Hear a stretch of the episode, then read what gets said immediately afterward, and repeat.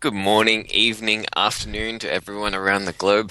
This is uh, this is a podcast that uh, myself and Kai Koenig um, have decided to do together. My name is Mark Mandel. We've got a, a working title of Two Dudes from Down Under. We're going to be talking about Cold Fusion Flex, probably a lot of it to do with the Pacific region, so Australia and New Zealand. Uh, I'd like to introduce my, my partner in crime here, uh, Kai Koenig. Happy Valentine's Day, Kai. How are you doing today? Happy Valentine's Day, Mark. Thanks a lot for the awesome introduction.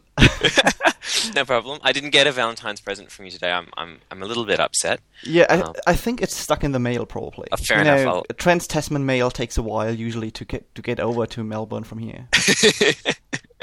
I'll just be sitting by the door all afternoon, going, "Please, please come, please come." Please come. that sounds good, actually. all right. Um, so, um, yeah, like Mark, like Mark said, this is an experiment um, of running a podcast, basically catering for Cold Fusion Flex, Java, all sorts of development technologies we are, you know, currently playing with, and um, with a bit of a focus on the Asia Pacific region uh, region because that's where we are based, and there's you know way too less stuff going on in that field from my point of view.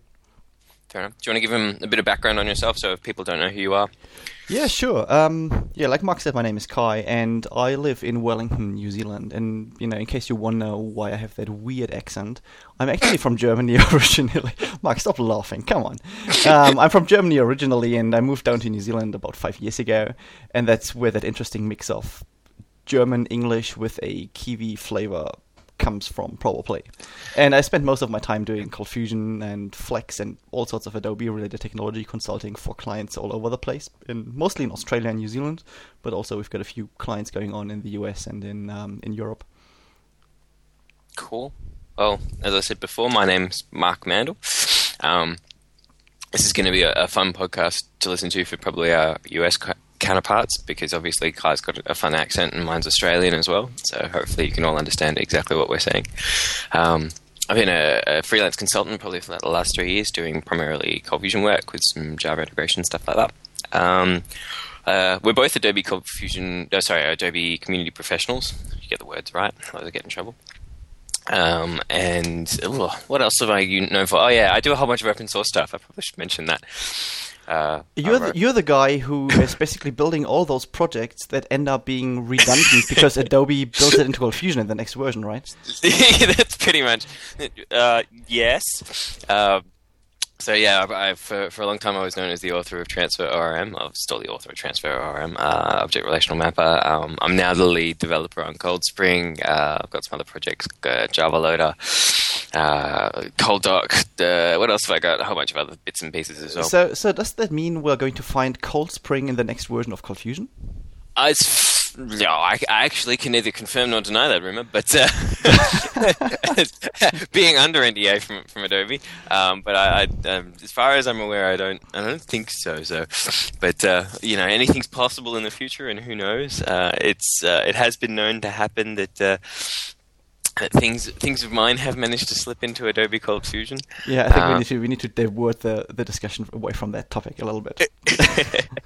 well, uh, to keep it on safe lines, because I think you could you could actually say it if you if you ever look at my blog. Uh, I think I might have mentioned this in another podcast, but uh, if you look on my blog, one of the first posts I ever made was a post about um, an enhanced XML transform function. Ah that um that I think it was around it would have been around Cold Fusion seven or Cold Fusion six when that came out, and um, I was doing a bunch of stuff with XSL and I wanted to be able to do some more modular stuff. So you needed back in the day you could only do um, export transformations on you had to have CF filed it up, so you had to have it in memory when you were doing it. Yeah. So in XSL you could actually do stuff where you're like you know here's a module and it's in this location. Um, and you could use relative paths and stuff like that, um, but you couldn't do that if you're doing that. So if you pulled it into memory, it had no no real sense of where it was. There was no context for it. So I was like, nah, screw that. Uh, I'll write my own, and I threw it up my blog post so that you could do XML transform, and you could be like, my XML file's over there. Here's a file path. My XSLT file's over there. Here's another file path. Um, or you could pass in, you know, just in-memory variables, and it would work too. And then, strangely enough, in the next version of Cold Fusion, it did exactly that. Yeah, I, I think you should ask for royalties or something like that. You know, it's obviously your technology. yeah, basically, I wrote a CF wrapper for some XML stuff that was written in Java. yeah, yeah, it's totally my technology. But um, oh, we should probably both also mention that uh, uh, I'm the chief instigator or the chief officer or whichever title my conference planner tells me to use at any given day for CF Objective ANZ, and Kai's on the steering committee as well. Yeah, I'm the guy who's have, have- trying to put together the agenda and you know trying to get people all from all over the world come to Australia for those two days, basically. Yep. So, um, do we want to talk about that real quick? Since I just kind of segued into it. About the conference. Yeah, why not? Yeah, sure. Let's have a maybe. Let's you know go back quickly to uh, last year's conference because it's not really too long too too long That's ago. true. You know, it's just like three months ago away, basically. So it was a success, wasn't it? I think it I- it was an I awesome event, actually. I'm actually bringing up the website now so I can look at the schedule and I can remember what people were talking about. Okay. So, I mean, the last year's CF Objective ANZ was basically the second one we did, and um, I think we improved on all fronts. To be honest, Yeah. So we had an awesome agenda. Not that Yep. you know first year's agenda was bad, but second year's agenda was awesome as well. Um, just saying that because you put it together, let's be honest. Exactly. um, we have had a much better venue last year, I think, oh, yeah. than the Venue year year, before. Fantastic. Yeah, so the year. the Rydges was really a nice place to run the conference in terms of the um, the sessions, in terms of the audio visuals, in terms of the internet. Basically, everything was just way smoother.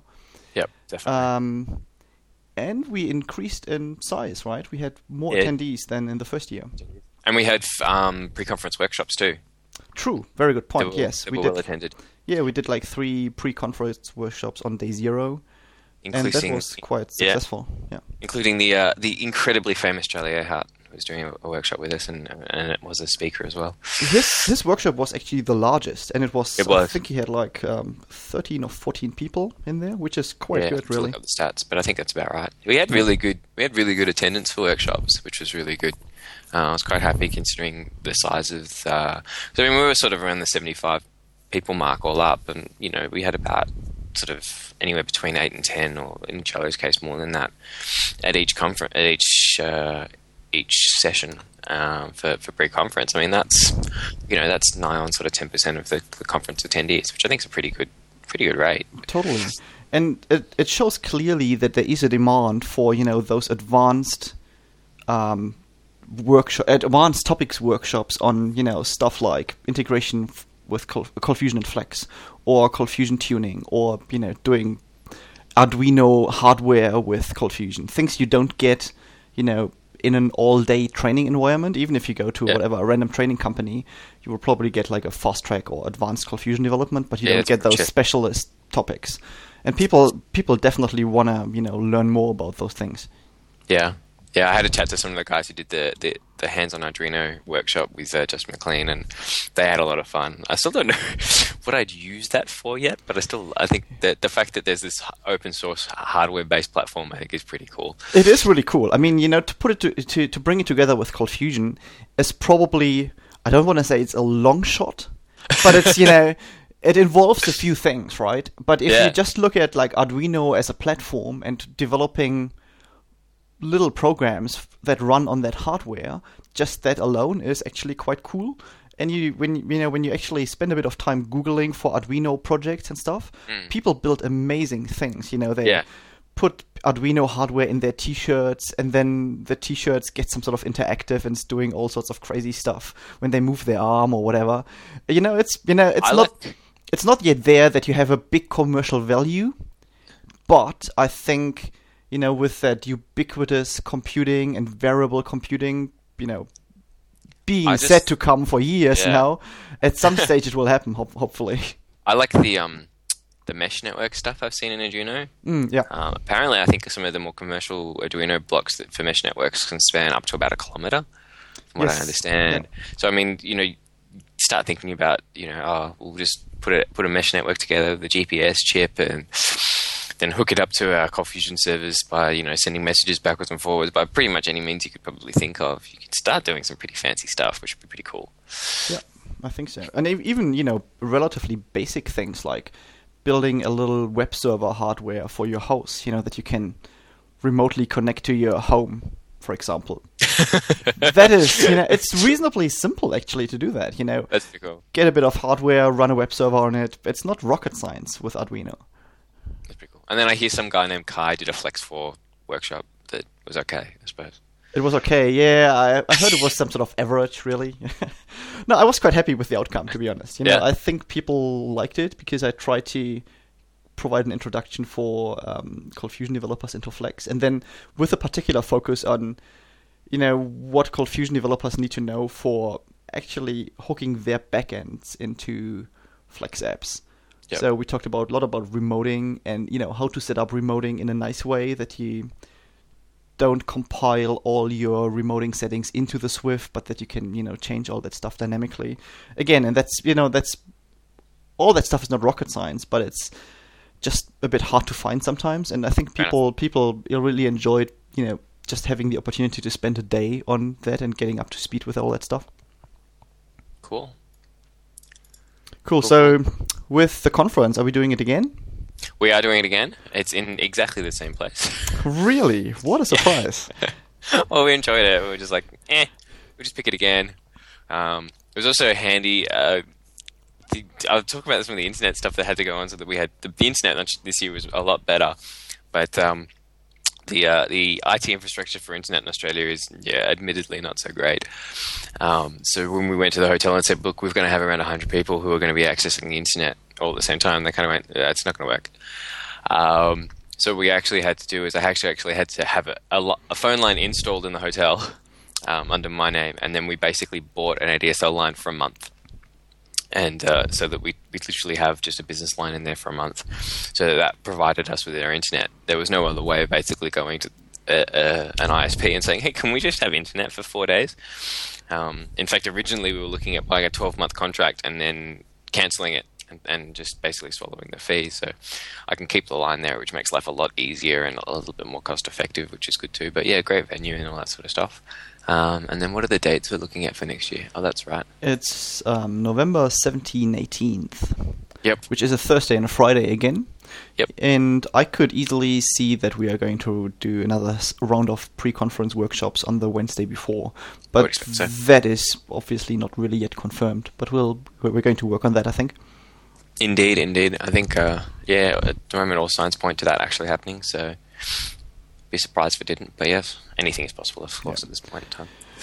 Um, I'm just wondering, you know, wha- is the conference going to stay in Melbourne forever, or are we going to move it to, you know, New Zealand, for example, at some stage? Because it's still, you know, CFO ANZ. Yeah, I hear what you're saying. Um, and uh, as the person who's who's fiscally responsible for the conference, uh, I'd like to say that uh, having it as close to my house as possible, I think, is a good thing. Uh, simply because that gives me less travel time, and uh, my wife doesn't kill me for being away as much. So uh, I think it's going to stay in Melbourne. Yeah, Ah, okay. it's going to happen. yeah, that's fair enough, I guess. that is okay. On that note, um, we are probably going to launch a call for speakers quite soon. I think maybe. Okay. Yeah, maybe in maybe around Okay. mid March or something like that. okay, that And good. you know, I just want to take the opportunity to announce the call for speakers to come in March. And you know, if particular people from overseas really take like to take the opportunity to come to Australia and New Zealand for a trip of their lifetime or something like that for a large holiday, Yep. um, we are going to actually run a um, Adobe Creative Camp with three tracks. It's a small one-day event in Wellington, in New Zealand, about two weeks before CF Objective and ANZ.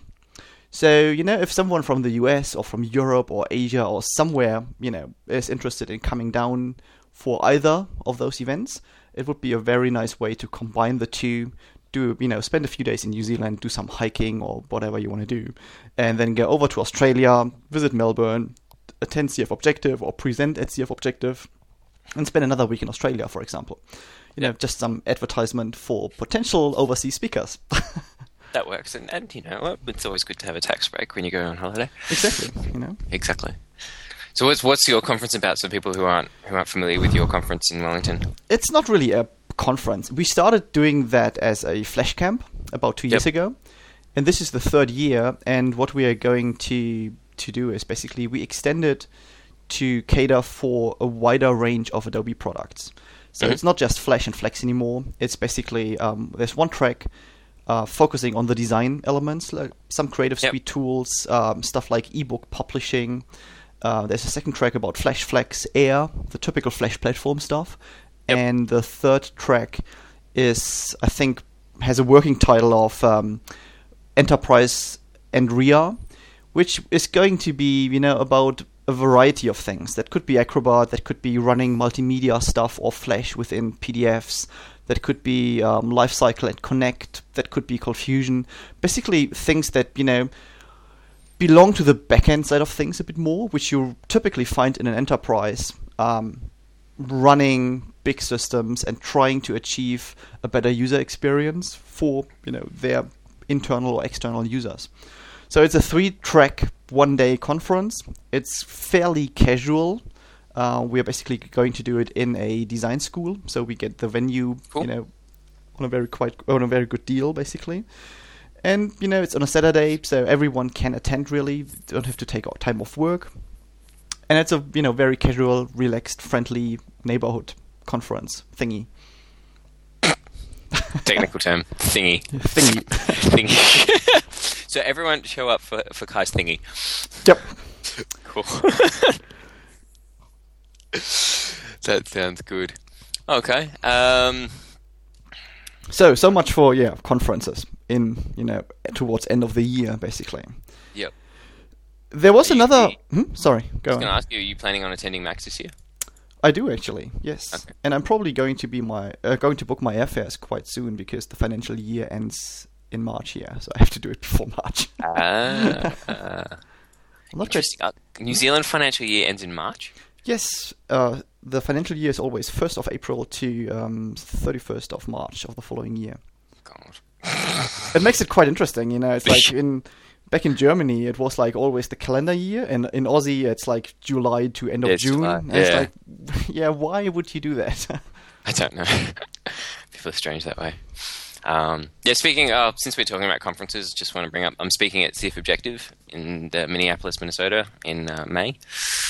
So I'm doing a couple of talks there, uh, one on AOP for you and me, so talking about aspect-oriented programming, and then I'm also doing a talk on Cold Spring 2, which I'm the lead developer on, uh, just basically doing a bit of show and tell on what new features and what fancy stuff uh, is going on. I think by then we'll have a release. It's almost code complete, so that should be good too. So that sounds good, actually. I'm going to um, to the, to the US in July, and I'm going to present at um, D-Settlers conference in Kansas City.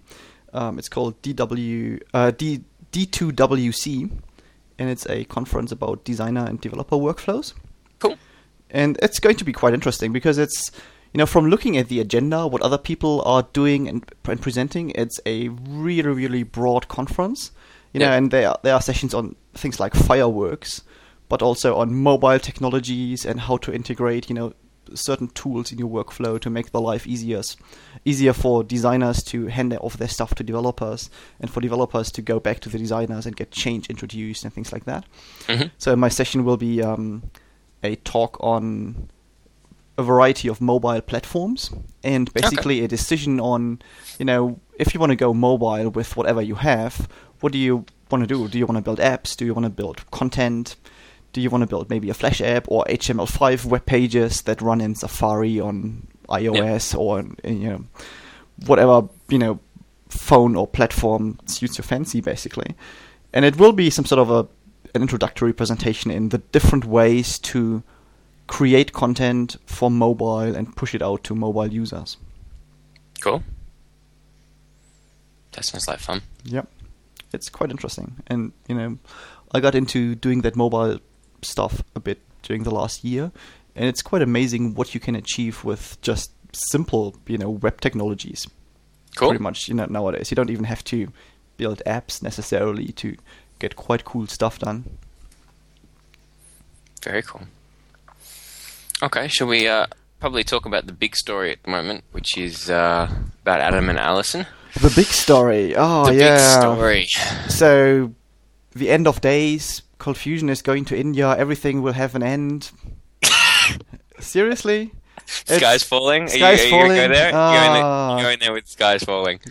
Gosh, seriously. Yeah. So this, the news are basically Adam Lehman and Allison um, are going to handing off Cold Fusion basically. So they are not going to run product management and product marketing management anymore.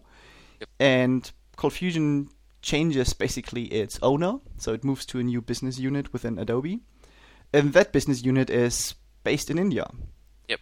So, what's the big story? I don't see a problem with that, to be honest. Fair enough. I, I think the big story. Look, I, I've I've been a long time. Well, I, I I'd like to say friend of Adam, and, and I've known Alison uh, through through the Cold Fusion community as well. And um, I think Adam's had a pretty really good stewardship of Cold Fusion. Oh, totally. Uh, he's he's incredibly passionate about the platform, and he's done some incredible stuff. You know, including including uh, Hibernate integration into Cold Fusion, which is my favorite feature ever. Um, but Oh, it's a good feature, and, and I've written articles on it for the ADC and a variety of other places, and you know it's all good. Um, but um, yeah, look, I think I think they've done a, a fantastic job, and I think um, I think we're kind of sad to see them go. Really, at the end of the day, I think it's what it really boils down to it.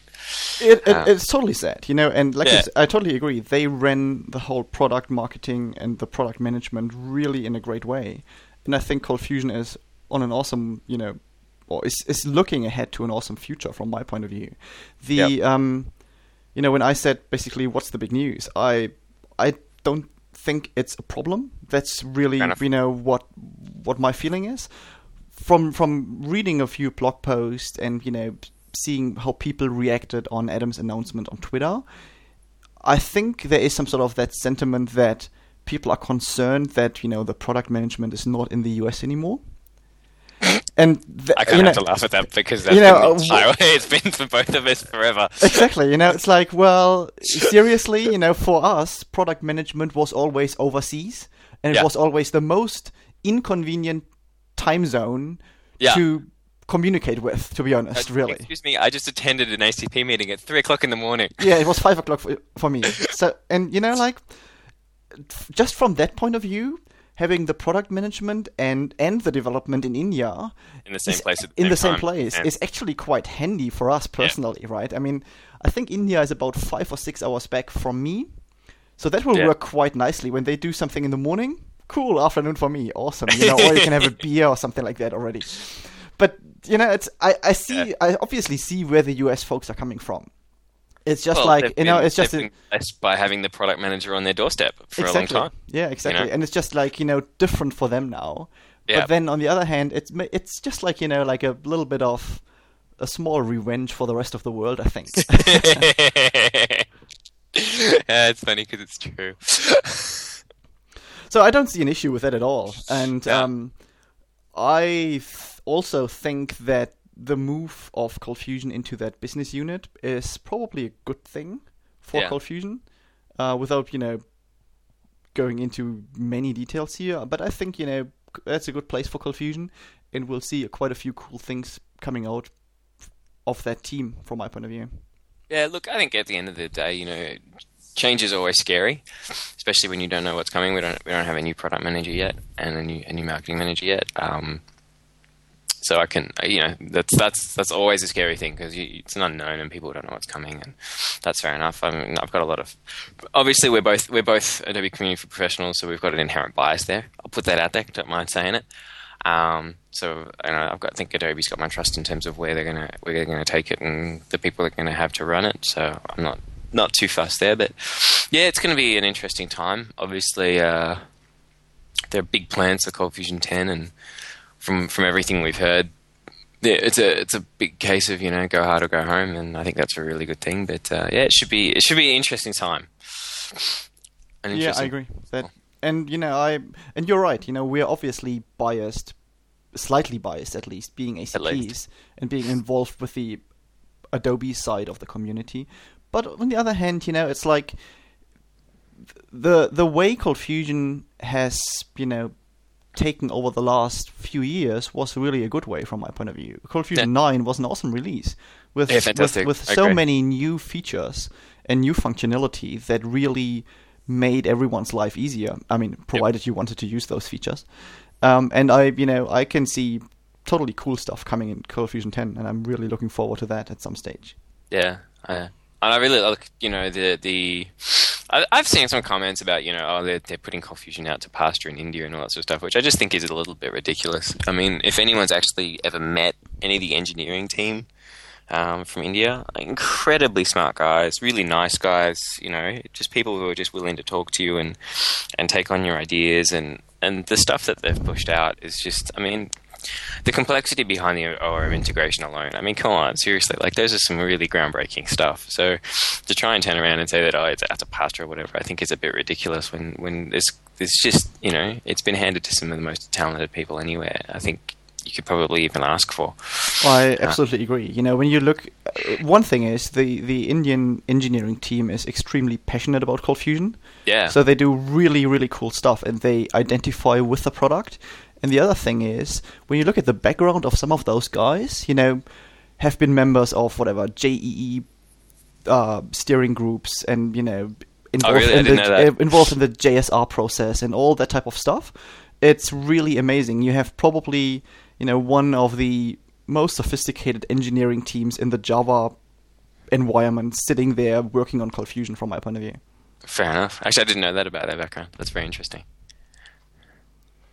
So yeah, I'm and I'm not worried at all, to be honest. It you know it's sad that basically Adam and Allison you know pretty much hand over the stewardship of the product due yep. to um, combining all those roles in that new business unit.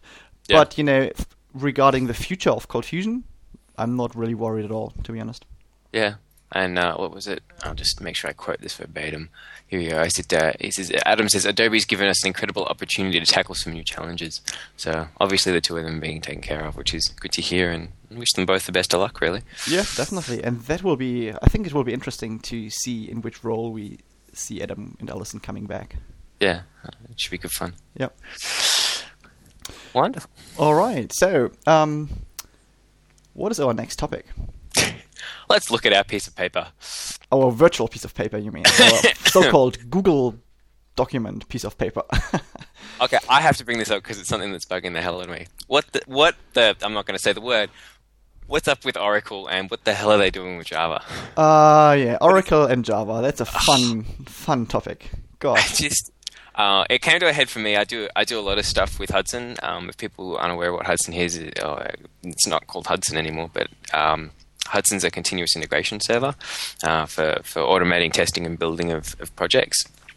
And I've been following that very closely, and um, I've, I've, chatted very briefly on occasion on, on IRC with the guy who actually runs it. He sits in the Hudson channel, um, and basically what happened was, um, now I should actually make sure I get this right, but from what I understand, for all intents and purposes, um, once Oracle bought Sun, they bought all the trademarks for the names for things for their open source projects. One of them was Hudson.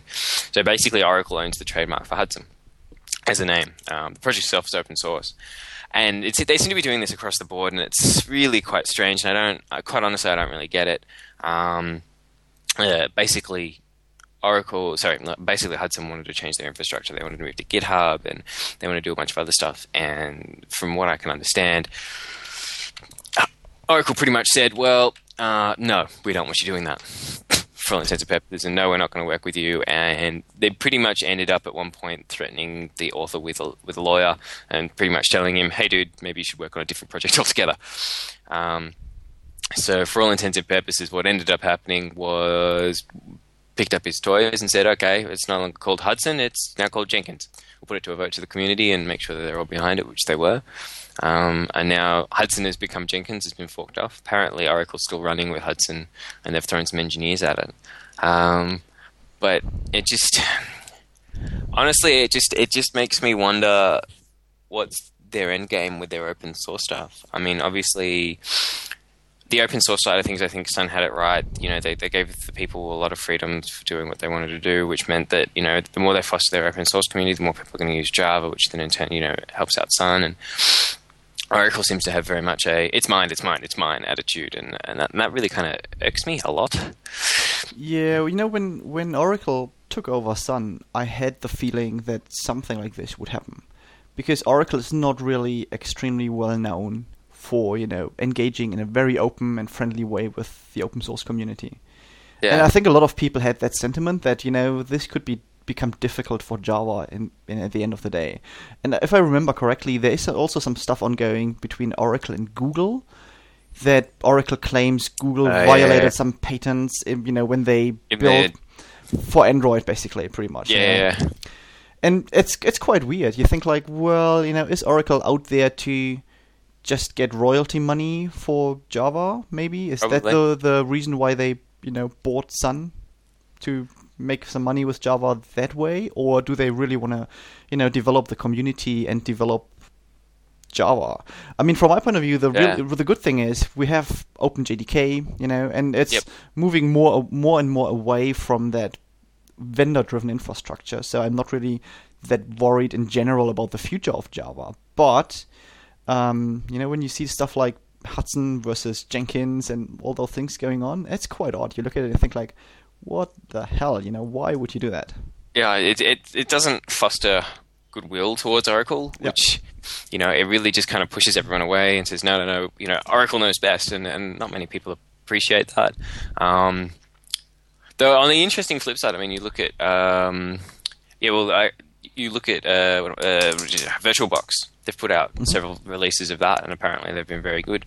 Um, I don't know the community very well, so I don't know if they've been having the same troubles. But but then you've also got you know the fork of OpenOffice. You've got LibreOffice now as well, where obviously something similar has happened, and Yeah. and that LibreOffice is now I think the default in Ubuntu as well, whereas before OpenOffice was.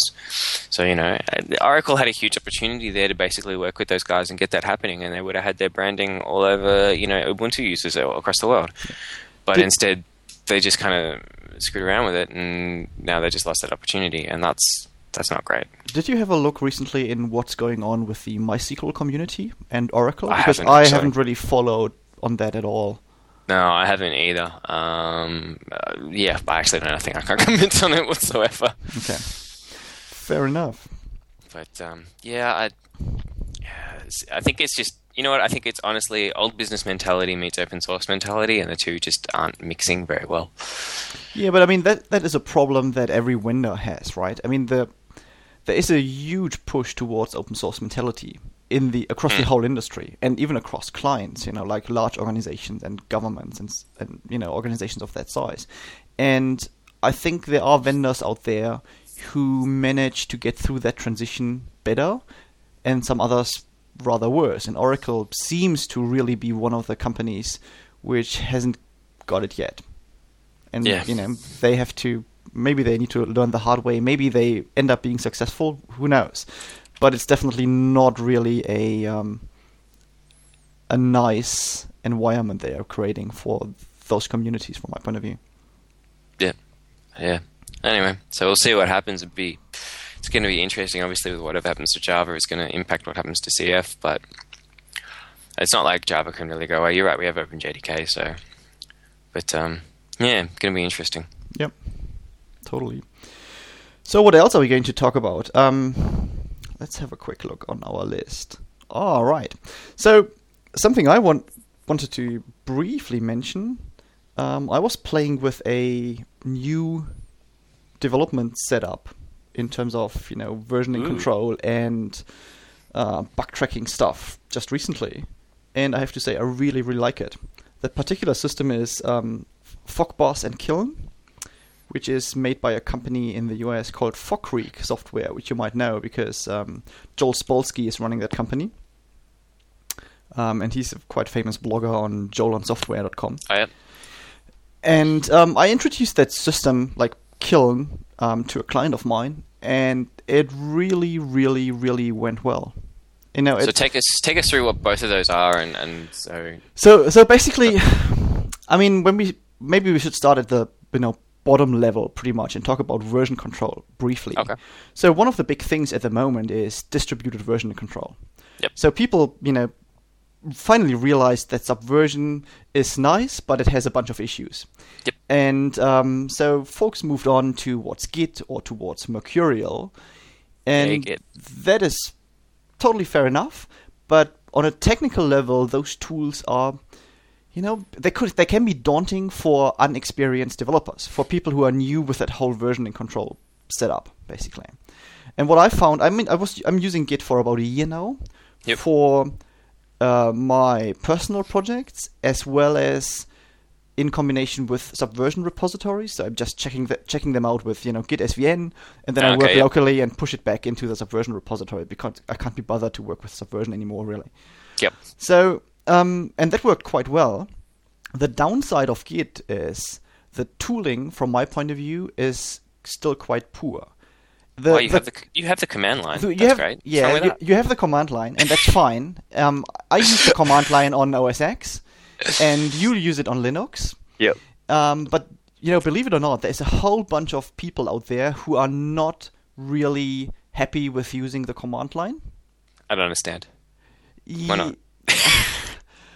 I'm not quite sure if you really want to go there, Mark. But you know, it's I like, don't know. I thought- but the, the thing is, it's just a fact. You know, people. There are people who don't like the command line, and I can see why. Particularly if you work on Windows, and you're just the only thing you know, you know, in terms of command line is the Windows. I don't even want to call it shell. That black window thing in black window Windows, which is so bad, which doesn't allow you to do anything, you know, and No, which is which is just shockingly bad, you basically. run you run Cygwin. You could, yes, but you Uh, know, you know. then that involves another step for someone who wants to get into using the command line actually, and it makes it just you know potentially even harder. You know, I'm I'm not justifying either way. I'm just saying that's the reality out there, right? That's true. Actually, Git the Git GUI that comes with Git is not. I don't think it's half bad. I don't think it's it's awful, but I don't really use it very much. Yeah, it's the Git GUI is okay, but the other problem is all the Git tools on Windows are terribly slow because they? the the way Oh, how the- how the they are built basically. They are built against some some libraries, you know, that makes them really really slow on Windows, and that's a known issue. So you Fair know, enough. if you do a Git SVN and you want to push something back into the Subversion repository, you know, it takes like two minutes or something like that. It's just, Ooh. just like crazy. The, the huge, the huge win I think for me when I started using Git was the speed. I mean, it's just like push up, pull down. You know, it's crazy fast. Even merging is just insane, and it's just like. Actually, you can't hear me snapping, but that's Yeah. what I'm doing. Exactly. Um, you know, and that's that's the big thing. I know whenever I've used Git on Windows, which is very rarely because I'm not using on Windows. Yeah, I just I load up Cygwin and I do it all through that, and it's actually not normally too bad. But yeah, I, I, a little part of me and a very small part of me is kind of laughing inside. You mean basically going, you mean Windows users basically have something a little bit difficult because it wasn't built for their system, uh, which is normally the reverse. Considering I've been a Linux user for a while now, and it's normally oh, oh, there's a really nice piece of software on Windows, but you can't use it. Fine. Uh, maybe it's a little bigger than a little. Um, so there is that. Yeah, yeah, I can kind of agree with you on, on some of the tooling. I mean, uh, the the Git client for Eclipse is not fantastic. Um, I think I use it just to just to say, oh yeah, that, that file's changed or that file's changed, and it kind of shows me up there and, and some comparison comparison tools um, and history and stuff like that. But uh, yeah, fine. Uh, I like the command line. I've got no problem with it. Yeah, you know, personally, I like it as well, but you know, I realize that not everyone has that opinion, and that's fair enough. So I'll, basically, I'll throw out I'll throw out a small opinion there first. I will say Okay. As a as a developer, I think you should get more comfortable with the command line. I think it's a useful useful tool. Um, if you're on Windows, actually even check out something like Cygwin and stuff like that because the power you can get in the command line to do really cool things, even little shell scripts and and, and just even just operations to do stuff that's very cool. I think uh, can be very very useful. I'll throw that out there. yeah, okay, I totally support that, but you know, I can see both sides basically. That's okay. So what what happened really? wh- Anyway, what happened Anyway, is back to your topic you're talking back about. to my topic exactly. Um, what happened is, you know, the client wasn't really that happy with Git, and that's totally fine. So we looked into other uh, other alternatives, and I started playing with Mercurial, and I did that. You know, I looked at it first, like probably a year back when I started doing Git, and Yep. then just like Git and put Mercurial to the side, and then now I came back to Mercurial again, and I have to say Mercurial is probably it's really what distributed version control should be. It is super easy. The tooling on on Windows and on Mac and you know in Eclipse integration is really really well done. I love the Mercurial Eclipse plugin. It works so nice. It it integrates into my you know my my CF builder. Yeah. Uh, it it's just super easy to to set up, and the workflows remind a lot of people much more to the you know rather simple workflow of of Subversion than So all the compli- I mean, the workflow is basically similar to Git, right? You do like Okay. pull, you do like a pull and push and stuff Yep. from your distro from your r- remote repository, and then you work locally. But Yep. the way the tools presented is more like, oh, you know, I just click my one button and all the stuff is taken care of. Or you do a pull from your distributed repository from your remote end, and you can basically do a fetch that it automatically updates your local repository and your local code base, and it's taking care of all the merges for you. You know, it's That's like what Git does, though. I know, but you know, it's presented in a nicer way, and it's really hard to put that in words. But it's just like a, Okay. a smoother approach. So is that is that really a tooling thing, or is that actually like the underlying? I think it's a mix of it's a mix of a tooling thing, and it's um, also the documentation. You find really, really good documentation on Mercurial, whereas I always found it, you know, a bit hard to get some sort of int- good introductory um, documentation on Git. So you find a lot of advanced stuff, and and, and again stuff that's, That's really, really funny. I well well suited for people who love the command line No, fair enough. but you know it's it's probably a bit of a you know different point of view and depending on where you're coming from towards such a tool you Hmm. know what you prefer really and i have to say i you know when i did that work with my client i really learned to love mercurial so so much that i now consider to move all my you know my personal stuff over to mercurial call. as well and to you know to bitbucket ho- uh, mercurial hosting basically Okay. so, and with, you know, on top of Mercurial, there is Kiln and FogBugz. And basically, Kiln is some sort of a server product that manages your Mercurial repositories in your local infrastructure. So And is it like um uh what call it like a like a code view tool like it shows you history and repository changes? Is that what Exactly, it you know, it shows Okay, yep. it shows you all that stuff, and you can, you know, push changes between different repositories. You can set up um, Okay. notification hooks or hooks, you know, in whatever way you want. Um, and it allows integration if you want with the other tool that company does, which is FogBugz, which is a really, really good bug tracker.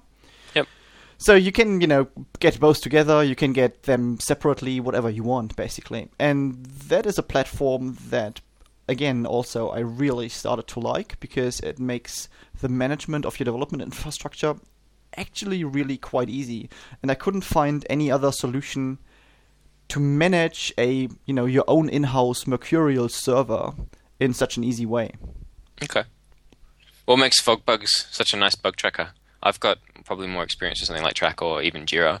Um, I'm loving Jira. Oh, at the moment, yeah, I mean, it's just Trac. Trac is a nice tool, but it's it's Trac's still free. It's it's free and it's quite that's basic. basically still, it- right? yeah. That's what. It, let's, let's let's be honest. Trac's free, and that's why people use it. Exactly. And you know, like if you want to have a bit more advanced functionality integration, probably Jira would be the better alternative Is against it. Jira or is it Jira? Oh, I don't know. Jira, Jira.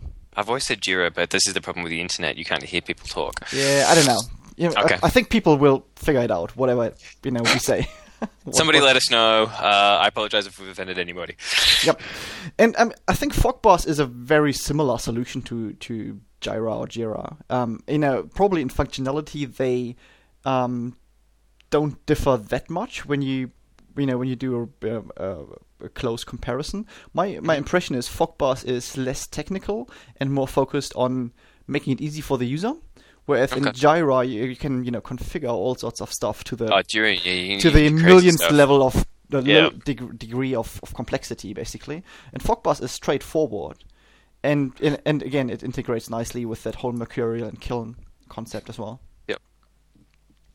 So you know, I I personally really like the platform, and there is um, a quite good Mercurial tutorial uh, written by Joel Spolsky as well, which is called hginit.com. HG in it because you know Hg is the chemical symbol for uh, Mercurial, obviously. Yep.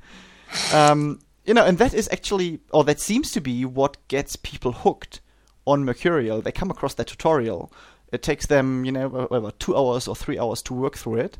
Yep. And then they think like, oh, you know, distribu- distributed version control is actually quite cool, and it's not, Distribution version control is very cool. I mean, and it's not that honest, difficult. Yeah. No, it's not.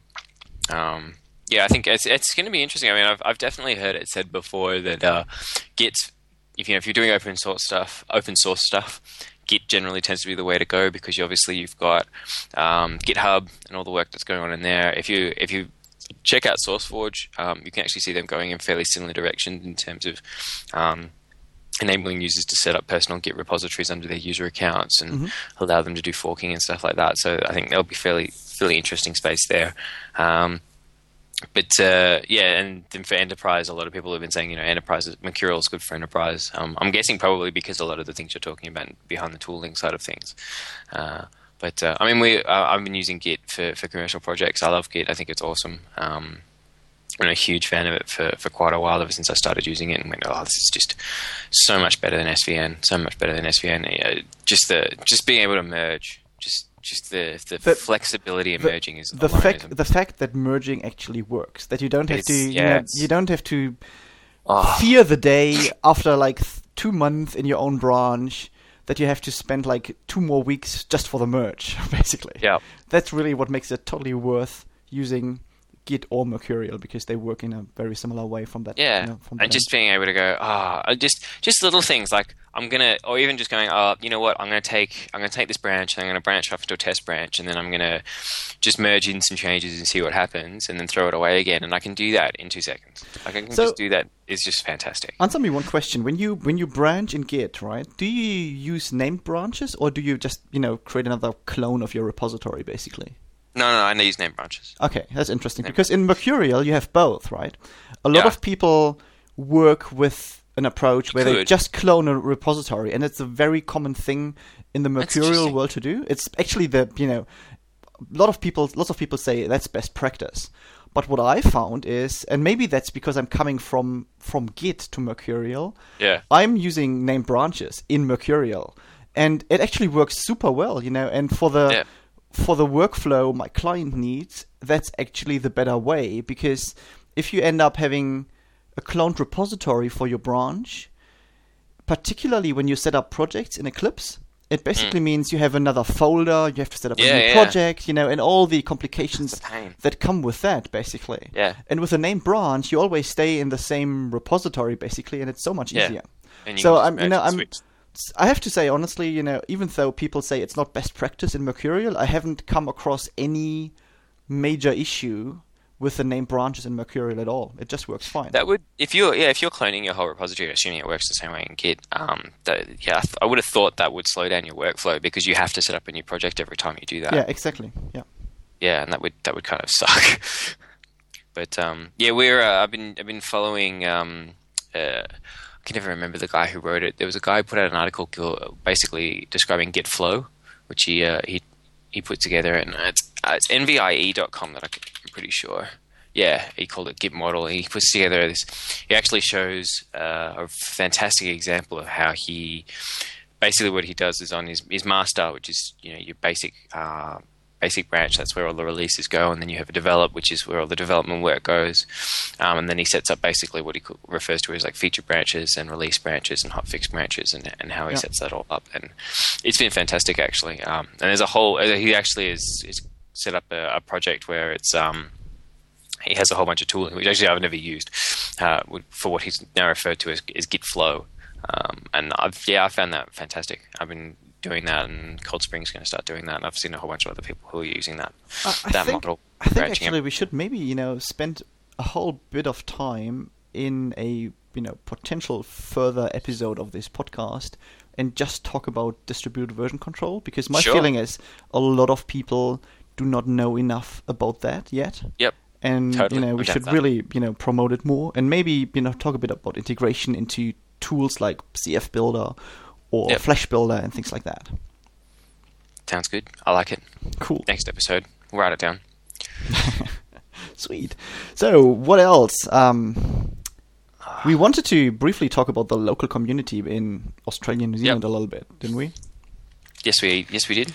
So, really, I mean, at this stage, I think for you know, f- for this first episode of the podcast, it's more to make people away, aware of the fact that we have tons of local user groups in both countries. And, um, you know, just in New Zealand, we've got like two Flash groups in Auckland and in Wellington. We've got a Creative Suite user group here in Wellington.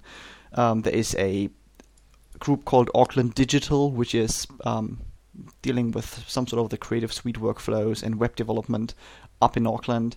There is an, a so-called enterprise practitioner group in Wellington, which deals with all those topics like lifecycle and connect. You know the the the large backend um, products in the Adobe technology uh, sphere, and there's tons of stuff going on. And I mean, myself, I'm running the the Flash platform user group in Wellington together with um, a guy called Ross Phillips, and I know there are so many people out there doing Flash and Flex and Air and all those technologies, and we would really love to see lots of those people attending user group meetings because just last week we had an awesome presentation um, about hooking the con- the Kinect into ActionScript and Flex.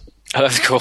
It was really cool. You know, the, the presenter brought basically the Kinect camera Yep. and and and plugged it into into her Mac, and then showed all sorts of stuff you can do with it, like you know face recognition and movement recognition, and basically all in ActionScript, and it's really That's really crazy. cool. That's actually very cool. You know, and we have lots of those presentations, and you know, you end up with a number of people of which I know is not even close to the number of people doing that type of work and using those technologies in our city. And I think it's very similar with all user groups. Doesn't matter if it's New Zealand or Australia. And I mean, Yep. you've you've run the Cold Fusion user group in Melbourne for quite a while, so that's probably Actually, that's your- not true. Didn't you?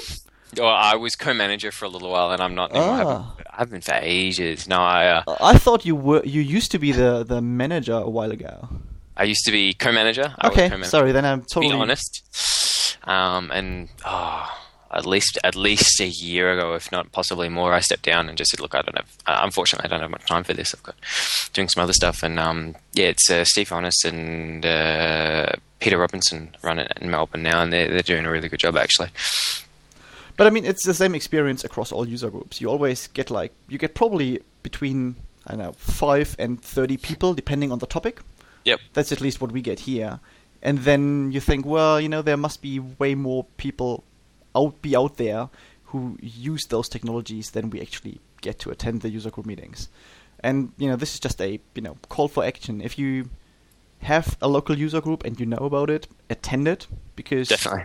it's actually good fun and you get probably you know free drinks and a free pizza and a good presentation and um, if you have no clue if there is a user group in your city you can easily find it out by going to Yep. groups.adobe.com which is the you know global Yep. repository of all the official, official adobe user groups I'm looking at literally a map of Australia right now, which has little markers for, for the groups across Australia, so it's not exactly hard to find. Oh, look, there's a, an Adobe user group in South Australia, for example, in Adelaide. yeah So definitely, no, I agree 100%. Um, and it's I always find it interesting as well, running a conference as well, the number of people that show up for a conference but don't show up for a user group meeting. Um, yeah i don't know it's it's you know what? If you go to a conference people go this is great i love meeting with people this is fantastic it's a network blah blah blah. There's one of those every month and it's your local user group. So if you just go to your local user group you get that experience every month and in a much more intimate environment where you can actually ask more questions and do a lot more interesting things. Um, not to say that you shouldn't go to conferences i should probably put that out there. It's a first-time conference. but but as as definitely something that's ancillary to that and, and can also you know keep that excitement going yeah get to your local user group there's a lot of good stuff going on there Exactly. Totally agree. Um, so yeah, attend your local user group, and you know the people who run it will be very happy if you show up and show Yeah. some commitment.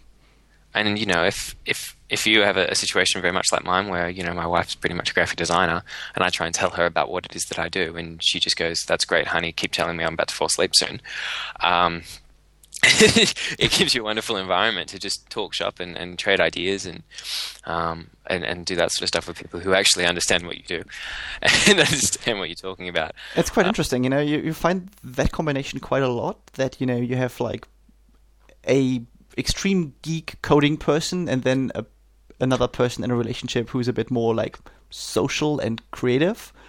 I'm social. Mark, you know, we I think we are we are different from our wives a little Uh. bit, and I'm not just meaning like you know in terms of anatomy, in terms of just like you know things how we work, what we true. work on, and what we enjoy working on. Actually, I think I think deep down, programmers just want things to be pretty as well.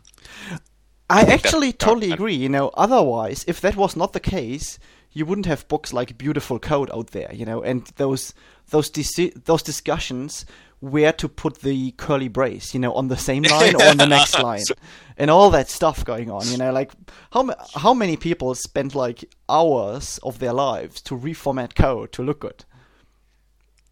I like my braces on the next line. Me too. I hate it if if people put it on the same line. It's just wrong.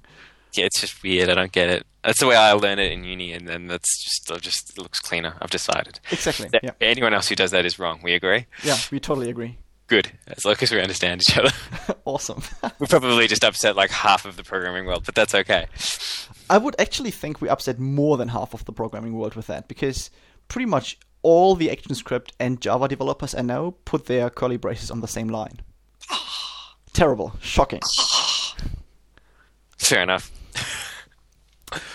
Oh gosh. So we are already We're um, an hour. recording 55 minutes. So that's not quite bad for the first try.